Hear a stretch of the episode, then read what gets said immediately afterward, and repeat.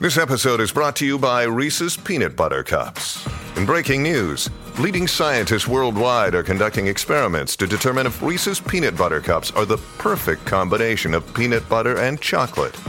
However, it appears the study was inconclusive, as the scientists couldn't help but eat all the Reese's. Because when you want something sweet, you can't do better than Reese's. Find Reese's now at a store near you.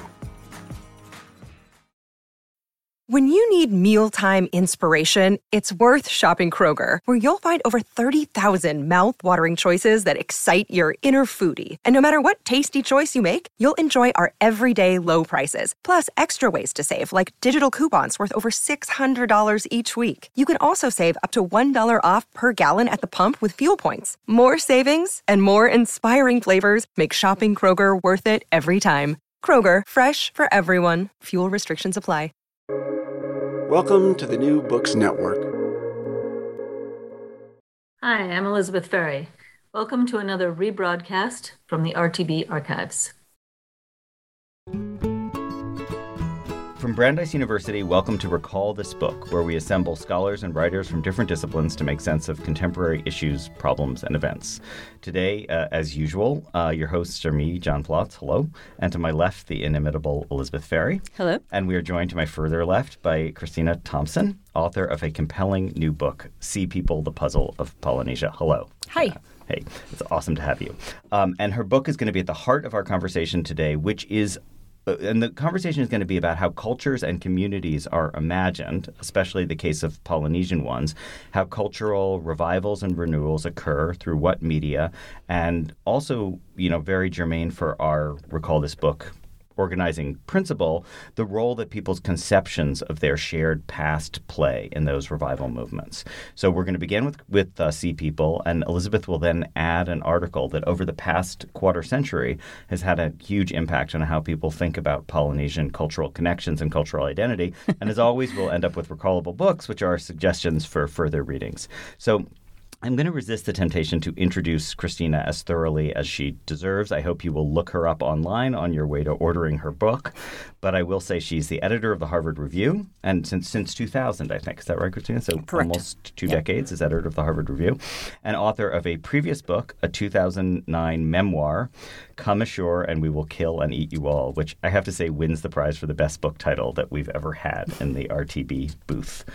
Um, so, Christina, you know, often the way we start here is to just ask the um, guest to uh, kick us off with by telling us about their book. So, can I throw it over to you? Okay. Um, so this book, um, let's see. I've been writing about the Pacific for I don't know how many decades, several. And um, I wrote this earlier book that you mentioned, Come on Shore and We Will Kill and Eat You All, which was really, um, I thought of it as a history of contact between uh, Europeans and the indigenous people of New Zealand, who are Polynesians, known as Maori. So that was what my understanding of that book was. It was actually sold in the end as and shelved as a memoir because My bad. I just called it a memoir. no, no, sorry. no. Yeah. It's it is a Yeah. memoir actually. It's just I was resisting the idea because what what I really ended up doing was looking at this history sort of refracted through my own experience of having married into this Maori family. So to me, I was really focused on the history, but I used my own experience as this kind of lens. So there's a chapter in that book called Hawaii, which is a chapter which told the story. It was it was set in Hawaii in Honolulu actually, and it had to do with the fact that my father's uh, sorry my husband's father died, and he had to go back to New Zealand. And so when he was gone, I was there in Honolulu thinking about New Zealand, and it's sort of, you know, the big sense of the Pacific and the Polynesian diaspora was very present to me. So I wrote this chapter about that, and then when I was done with that book, I thought, that's where I'm going to go next. So I'm going to go back further in time. I'm going to go wider in the Pacific, and I'm going to look at the first people who come to the Pacific, who are the Polynesians in this in this expansion.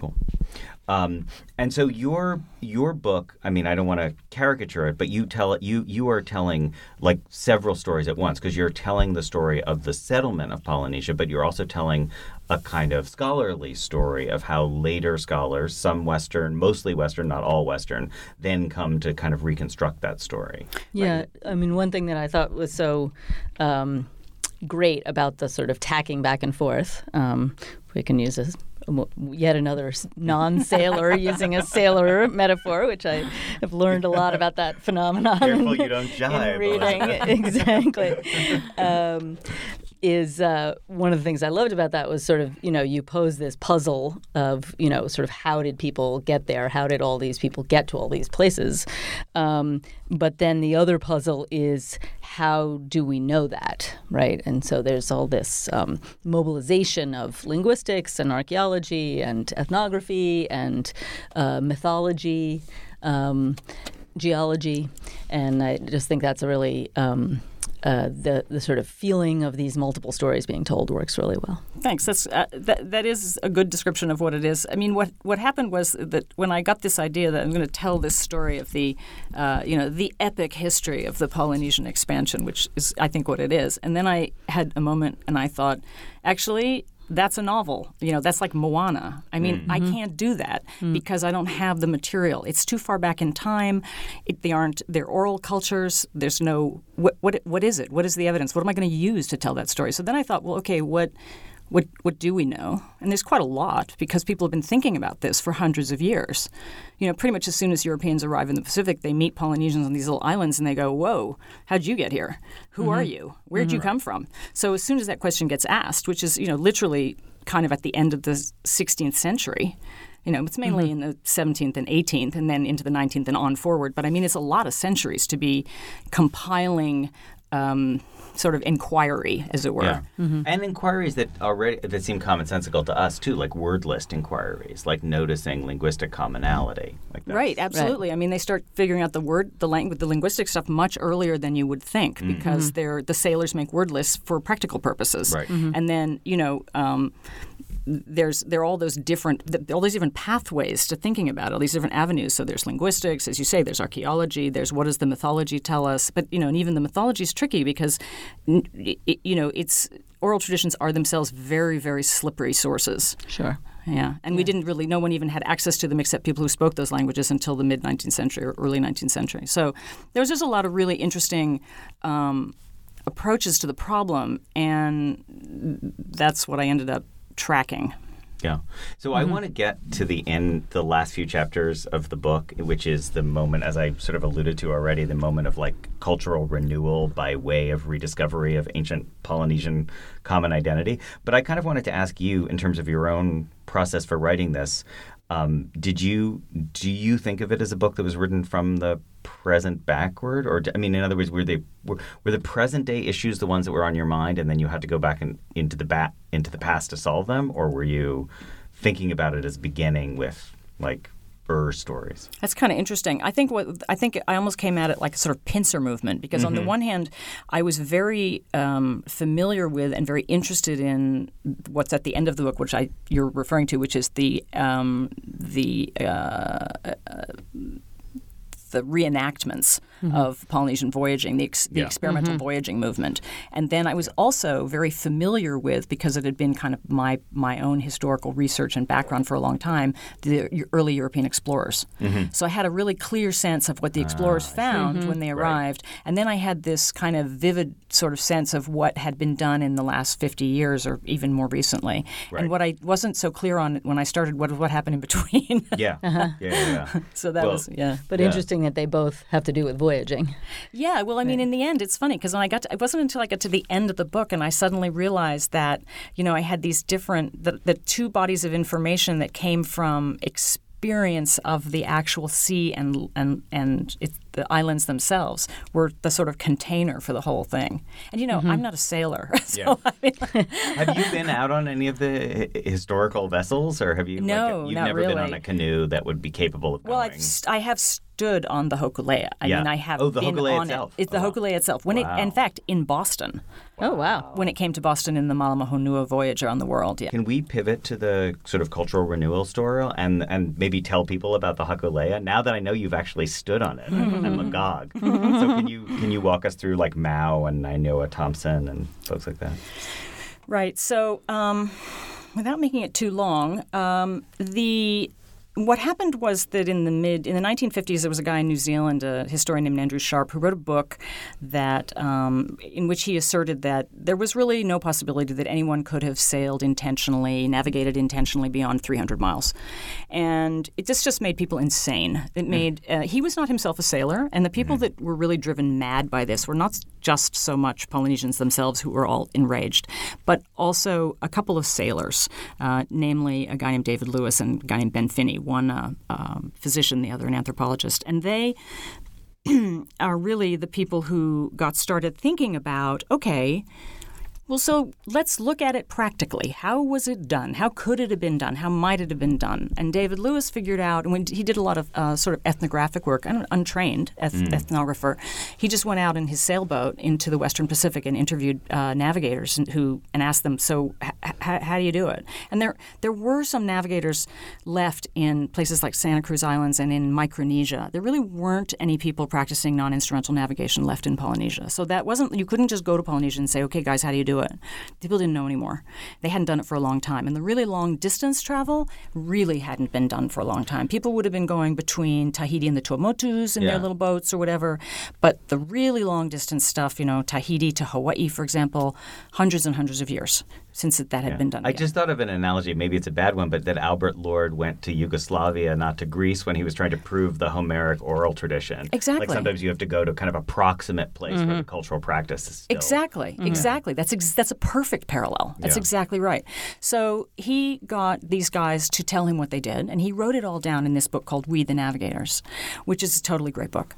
Um, and a guy named Ben Finney decided to try and he was interested in canoe design, so he decided to try and rebuild a replica canoe. It's funny because his first attempt was a failure. The canoe, his first canoe, skidded across the water sideways. the Oh, it had no keel. it had no keel. The hulls Yeah. were rounded, and it was based on some model that they had, which just like, nope, that's wrong. So then they went to Hawaii and they formed. Well, Lewis wasn't that, but uh, Finney and some other guys formed this thing called the Polynesian Voyaging Society in the 19, early 1970s in Hawaii, and they built a replica uh, canoe. But not out of you know they built it out of fiberglass and stuff. It was modern in that sense, but it was based on an old model. Um, and they decided that in the, in the bicentennial year of 1976, they would sail it to Tahiti and back. So then what happened was they, they built their canoe, and that was great. And then they went, okay, who's going to navigate? And they didn't have anybody. Mm-hmm. So they asked David Lewis, and Lewis said, "Well, I recommend you go to Satawal and try and get this guy named Mau Piailug." Mm. Mm-hmm. And they asked Mau to do it, and he came and navigated the canoe um, from Hawaii to Tahiti in that year using only his own understanding Yeah. of what was going and just on. look at a map while Christina's telling this story. I mean, that is no mean feat. You know, Well, I don't, I don't care how much geosynchronous tracking you might have. That's impressive. Well, Yeah. plus the really, really amazing thing. I mean, I have a, a slide that I sometimes use when I talk about this, which is if you look at where Mau came from, it's it's it's over in Micronesia. It's a smallish area. He it's an, a, a group of islands that run mostly east-west, and it's he wasn't traveling from there to. New Zealand routinely or something. I mean, he, he lived within that region. And they asked him to navigate the canoe from Hawaii, a place that he had not been to, Yeah. to Tahiti, a place he had not Right. been to, mm-hmm. which is a distance of like 2,400 miles north south, Right. which means that you're crossing latitudes Right. and means that sky is changing in a major way. Like different stars are available to you. I mean, and, Right. And and the tr- and the wind bands are all east west. it's well, they're east west except in the middle because you got to cross oh over yeah, the east equator. west you got nothing. Right. You've got Yeah, the the equator and the doldrums. Doldrums. and the Yeah. doldrums. Exactly. So I mean, it was massive what they asked him to do. It, a lot of times, you know, we just go, "Oh yeah, Mau did it," but whoa, Yeah. you know. And then you know, um, there's yeah, the story goes on, but you know that is that was the amazing first thing, and then younger people from Hawaii, including Nainoa Thompson, uh, subsequently piloted the canoe, learned how to do it, and piloted the canoe, and then. Several other people from different islands learned how, and they Polynesian Voyaging Society, you know, expanded non-instrumental navigation and navigate and, and wayfinding. can you pull out the Bishop Museum Observatory story? Because I love that.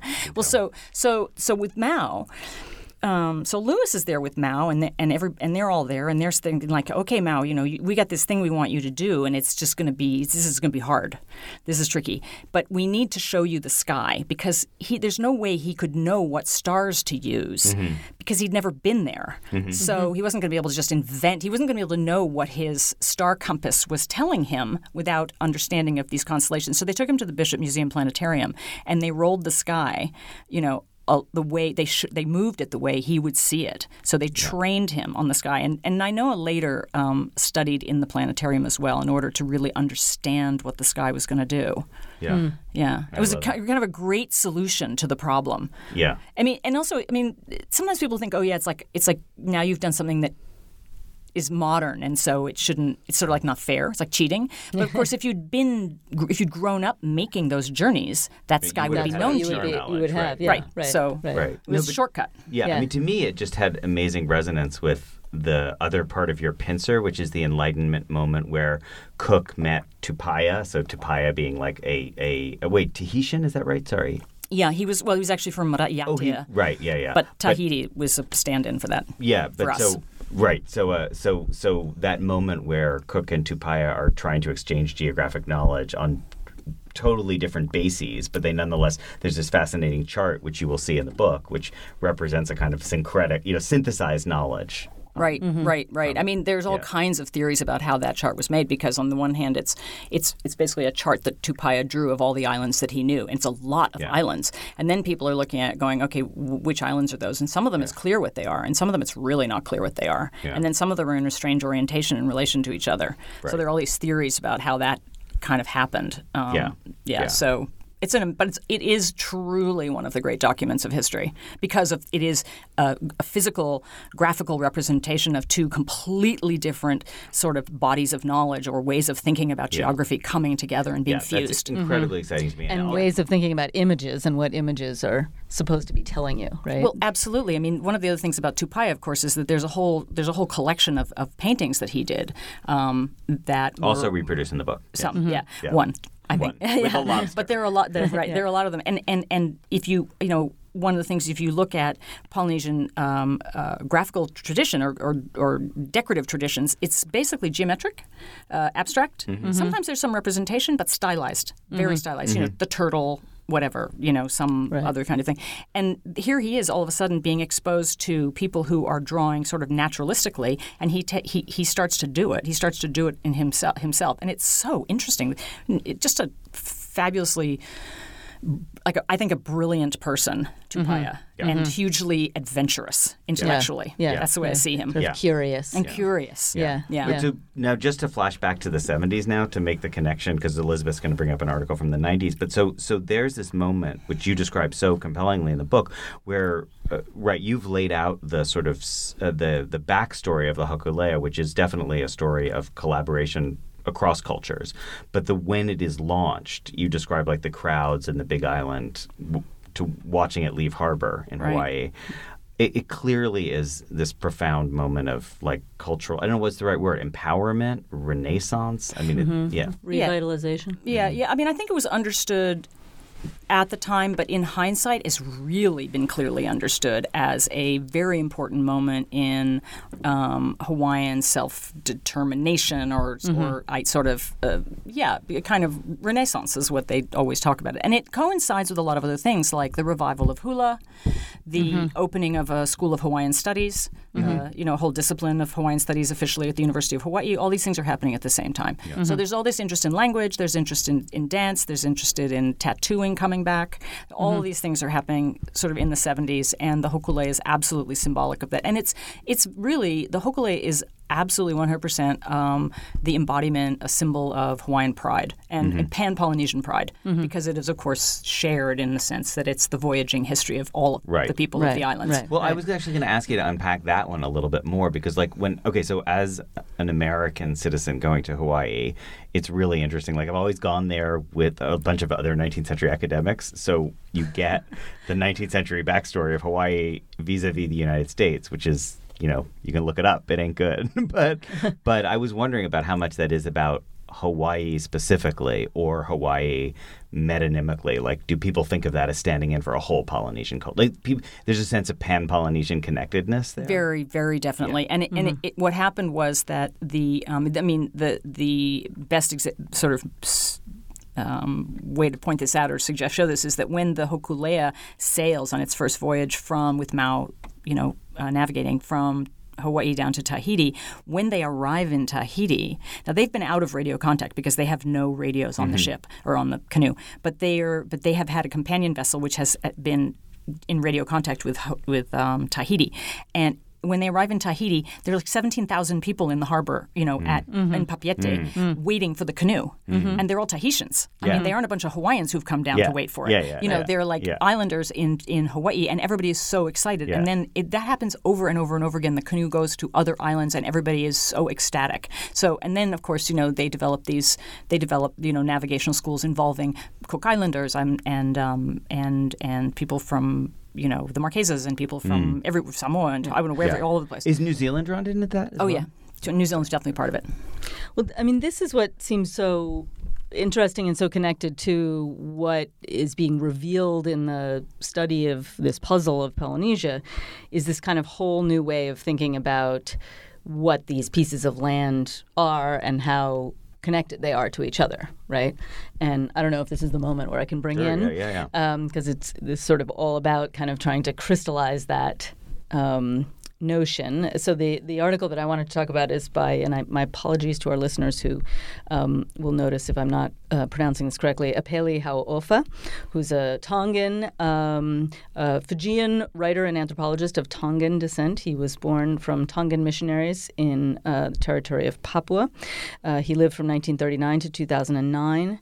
Um, was trained and practiced as um, as an anthropologist and a sociologist, um, and he's the um, author of a number of works, including uh, both works of anthropology and essays and poetry.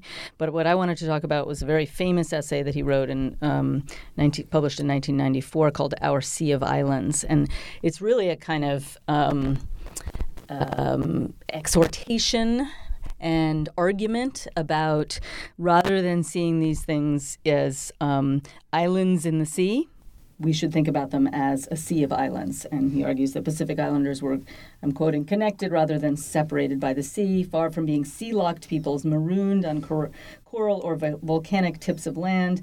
Islanders formed an oceanic community based on voyaging. So it really seems like this, you know, the kinds of responses you're talking about to these um, wayfaring expeditions are instantiations and kind of um, performances of that idea. Yeah, I think that I think it's true that that Poly- that a, lot of Polynesians, uh, you know, readily like uh, gravitate toward that notion of you know we are connected through the sea. We are all one people. We've been separated. It's interesting that the. Um, you know, one of the problems, of course, the consequences of colonialism in the Pacific is that the islands are uh, separated by nation now. Mm. So you have, mm-hmm. and also by language, because mm-hmm. my, my husband, for example, when we he doesn't speak French, so mm-hmm. when we go to French Polynesia, he doesn't can't speak to the to the Tahitians. Yeah. and they don't have exactly got they don't really have a language in common because his Maori isn't that great. Mm. So mm. If um, he did have good Maori, could Tahitians and they would do better. Yeah, they do better. They would do a lot better. They would do well, but Yeah. it isn't. Wouldn't be super smooth, but it would be. They would have a lot in Yeah. common. Right. So, and he can understand also- a lot of stuff, but it isn't. I mean, language loss is a also another Yeah, language loss is a consequence of the whole thing. yeah, Absolutely. In so- fact, that he doesn't. His Maori is, right. you know, and it's his- I'm sure he's not the only one, right? Right, Yeah. So- totally. yeah. He's not. So, and Hawaiians, the, you know, anyway.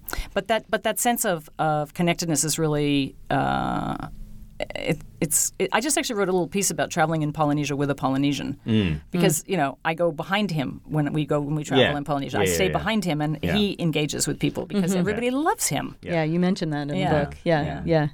Um, one of the things I thought was so so fascinating about this essay, and it's it's really beautifully written, and um, you know, it's written in this sort of context of um, particular arguments about de- development and dependency and these kind of nation-based ideas, Yeah. and he's kind of arguing against that. Um, he describes it as Hmm. a form of belittlement, right? This sort of notion that all these tiny little poor islands and they don't have enough resources and they're too dependent on remittances, and he's sort of proposing this alternative view based on wayfaring and, and sort of proposing things like remittances and traveling to go to uh, university in other places or to work in other places as a kind of contemporary version of wayfaring. And he, you Isn't know, it wayfinding? By the sorry, way, Am I- wayfinding. Anyhow, It's, you, you know, the thing about it's interesting about that um, that our Sea of Islands concept uh, has been picked up by so many people. I mean, Mm-hmm. almost nobody's written about the Pacific in since then without using Hau'ofa's terminology. Sure. It's such a beautiful phrase. It's I totally nice- thought it was like yeah. a 19th century poem. Or It really, something. yeah, it really it's is. like- it really is. yeah. And and and there's one of the. Um, just even in our anthropology, one of the interesting kind of newer, it's not really new, but I mean something that people talk about a lot these days is that is these areas of um, what do they call them? They call them sort of interaction spheres, right? So it, really, what you have is people talk about isolated islands, and there are some isolated islands. No matter what he says, Easter Island is far away from everything else, Yeah. and it's hard to get to. And you know, there there's definitely and there's there are there are breaks between different groups because again, partly language, Yeah. um, or colonial language, and also who's running the government. Yeah. He, he seems a little uh, even kind of like um, like performative or sort of hortatory in making the argument. Like he's almost trying to call it into being. as Absolutely. he's Yeah. Absolutely. saying. Well, I think he says that explicitly at Yeah, one point. He yeah. says this sense of why should I teach in a way that creates shame for me or something yeah, like yeah. that. He's or- sort of like yeah. this is this is a better way to think about it, and let's sign Yeah. on to it. Yeah. Right. But that big picture of our Sea of Islands where everyone's included and Yeah. is kind of idealized. Right. And what is on the ground is, and I think this is the thing that a lot of people have kind of recognized more recently, is that, say, Fiji, Tonga, Samoa is a, is a cl- big cluster. There's Yeah. a lot of interaction there. Mm-hmm. You know, Tahiti, the Tuamotus, Marquesas, that's French Polynesia. that's an interaction Yeah. sphere. Yeah. And, Right. and that what you have are these kind of interaction spheres. And that in the old days, you probably, that's probably was also true. Yeah. You know, that there was a lot of, tr- of Yeah, that's interaction and travel in those Right. areas. And this question of how much interaction there was uh, between these spheres is the one that's kind of, you know, a little bit unclear.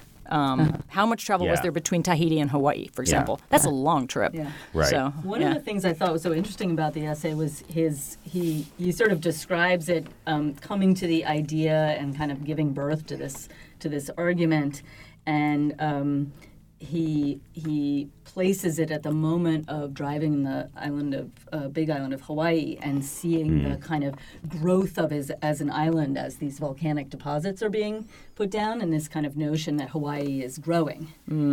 Um, And uh, I just thought that was such an interesting kind of. Um, it's not exactly the same argument, right? It's not the same argument as saying, well, this is all part of one Oceania. But it's like even the places themselves, they appear to be, and maybe this is even more kind of telling in the moment of rising seawaters, right? They appear to be kind of about to be engulfed, but actually they're not. Okay, so we've put the wayfinding and hula That's quite different. revival movement of the 70s, and then also, Elizabeth, you're looking in the 90s, to this kind of pushback against development, you know, the kind of um, implicitly imperialistic neoliberal logic of of development territorial. and territorial. Yeah, right. So in the 90s, you have this kind of Sea of Islands as a positive identity. Mm-hmm. How does it play out, like, over the Polynesian sphere? Like in New Zealand, how do these things percolate through, or do You know, they? it's really funny because I don't, I, I, I haven't lived in New Zealand, so I often don't really know what's going on there. But I know that there are some interesting sort of. Um, there's there's like a way that I understand this personally, which is that um, I will never be a member. You know, I, I will never be included. But Yeah. I will be. I can be accepted, but I Yeah. will never be included. If But you know what I mean. But your kids? But my kids will be. Yeah. Absolutely. And I have a special standing as their mother. You know, so Mm-hmm. Yeah. it's okay that I can. I mean, when when I say to my husband, you know, people, there's always a certain amount of pushback if you write about a culture that you don't belong to. Right. Yeah. That's just the way the time Yeah, we live yeah. in. Sure. So I. Or particularly one that has been you know, right, a historically marginalized, absolutely, marginalized, and yeah. by the people that you represent specifically. right. Exactly. So there we go. Yeah. So that's the situation I find myself in, and I worry about it a lot, Mm-hmm. and I, I get anxious about it because I'm I, I don't want to get attacked, and I fear it. So it's awesome because anthropologists never worry about that at all. Right. It's so great. Yes, I They're know. just so yes. calm about They're so it. lucky. right, There's yes. something about the veranda that they sit on, I think. Can Yes, you talk yes. about that, Elizabeth? Is it the gin and tonics you guys have every night, or what is it? so deeply untrue, actually. It might have been true at some time in the past. But Yeah, I wish you guys thought about it less, honestly. I know, right? I have to say, one of the things I like about this uh, Our Sea of Islands uh, article is that he describes the much maligned anthropologist. It's like really ah, funny. sticking up for the anthropologist. I mean, Hau'ofa is quite inclusive. You know, his, Yeah, his vision of, of what he, in another article that's related to this, is written a few years later, he talks about how everyone can be an oceanic person. Yeah. And it doesn't matter kind of where you come from if you take it as, if, if you care about it and you take it on as a. Yeah, and in, as a in this one as well, he says, you know, conquerors come, conquerors go, the ocean remains, mother only to her children. This mother has a big heart, though. She adopts anyone who loves her. Mm. And actually, I, it's based on what I've been reading, there's been some pushback on that, too, right? That that's sort of a little bit too positive. Or Well, there's always kind of- pushback. I mean, that's half half of his work is sort of po- pointing out how much division there's been every time he tried. You know, people have tried to say, "Let's be, Right. let's be pan this or pan that," and then Mm-hmm. he goes, "No, no, we're you know we're Samoans, you're Maori, Right, you're or something else, or that's writing us out. That's whatever." Yeah, I mean, there's a lot of squabbling. It's fa- interfamily, Yeah. but it's still squabbling. Yeah. It also seems maybe just a particular moment. Like, I think you can locate kind of things like this essay in a lot of different fields and a lot of different moments in the 1980s and 1990s. And then, not surprisingly, they get a, they get a, um, you know, people who come later who say, well, that actually doesn't, you know, I actually to this or that, or maybe it's you know going too far in that direction, and we have to kind of I, I actually had the experience when I reread it recently of feeling that it was it had a generosity to it that I that I felt was kind of had kind of a little bit disappeared in some of the discourse um, these days, and I and I I understand why, um, but I but I feel like there is um, there is a sharpness and a kind of um, uh, territorialism. I mean, it's, all, it, it's, always, it's always a matter of territorialism. Yeah. And he had a good speaking position. He was an important person, and he Mm-hmm. had he he a lot of people listened to him, and so he could afford to be generous Right. in, in a way, Yeah. you know. Um, and there are people since then who have been a lot more um, less willing to see that Hmm. inclusion. interesting. So, has there been a durability of those distinctive markers of Polynesianness? Like, wayfinding seems like such a distinctive cultural marker to me. Like, there's certain kinds of things that, if you look at cultural revivals, like all over Europe in the 19th century or the Americas, that are just kind of, you know, like foods, languages. There are certain things that, like, have common, even though they're marked as different, there's a structural similarity. Wayfinding is not like that. Hula is mm-hmm. actually interesting. I guess dance is a common thing, Tattoo. but- mm-hmm. tattoo, mm-hmm. right? That's really interesting. Huge tattooing revival going on right now. Huge. That And- which I definitely saw in Hawaii. Yeah, well, yeah, and yeah. in New Zealand, people are tattooing Yeah. their faces again, Right. which is was not done when I was and, there. And mm, when you say ago. people, would one have to be Maori to do that, or could it would Pakeha also I don't be? know. I don't know. I wouldn't do it. I mean, it would be like, hmm. It would be. it would I be think so. But I mean, there's such a tattooing culture. There's such a general tattooing culture. Right. know, yeah, yeah, but the face. Hmm. No, Yeah. right. I think enough. that'd be. I think that would be. Right. A, it's no, really, tattooing is a. We should do a tattooing topic. Actually, that'd be great. But um, but it, how about the wayfinding thing? Like, has two people taken that up? Is that like Polynesians generally take pride in that? Oh Like, yeah. You oh, yeah. stamps or whatever. Well, let's yeah. see. Yeah, yeah, I think Yeah. so. I mean, I think everybody. I think you know. So the, when the Hoku, so after the Hokulea's uh, original voyages, it then did this whole series of voyages through the 1990s, where they went to all the different parts of Polynesia. And they went to Japan. They went to Alaska. Yeah. They went to all these places, and then they did this round the world thing with three Yeah. years, and they took the canoe everywhere. And I think that that was part. They they actually have a vision of their of their mission as a um, as uh, ambassadors. And that is Yeah. their their sense of their ambassadorial relation is you know I, vision of themselves is actually beyond Polynesia. Yeah. So I think it is part of that creating and, and then there's Moana. Yeah, I mean, all of a sudden totally. we have a Disney movie which is about these people and Yeah. what they did. That Right. you you can't even imagine that 30 or 40 years ago. Right. Right, right. You know, Totally. You could have But it- Pocahontas, but you couldn't have Right. Moana. But like in the Bishop Museum, I mean, for, there's so much to say about the Bishop Museum. Like first, first of all, uh, there's a shrine to, to, to Peter Buck to Te Rangi Hiroa, like where you see like his personal items there. This is a New Zealand um, Maori guy who became an anthropologist Yep. and curator of the Bishop Museum. But but also the wayfinding stuff is such a huge part of how the museum presents now. Like there were these you know movies where people testifying about what they felt like when they saw the Hokulea. Um, It's just wild. Would I mean it's sort of such a concrete uh, embodiment of agency, right? That and also it is if you think about it, what is the one thing that would be emblematic of that people?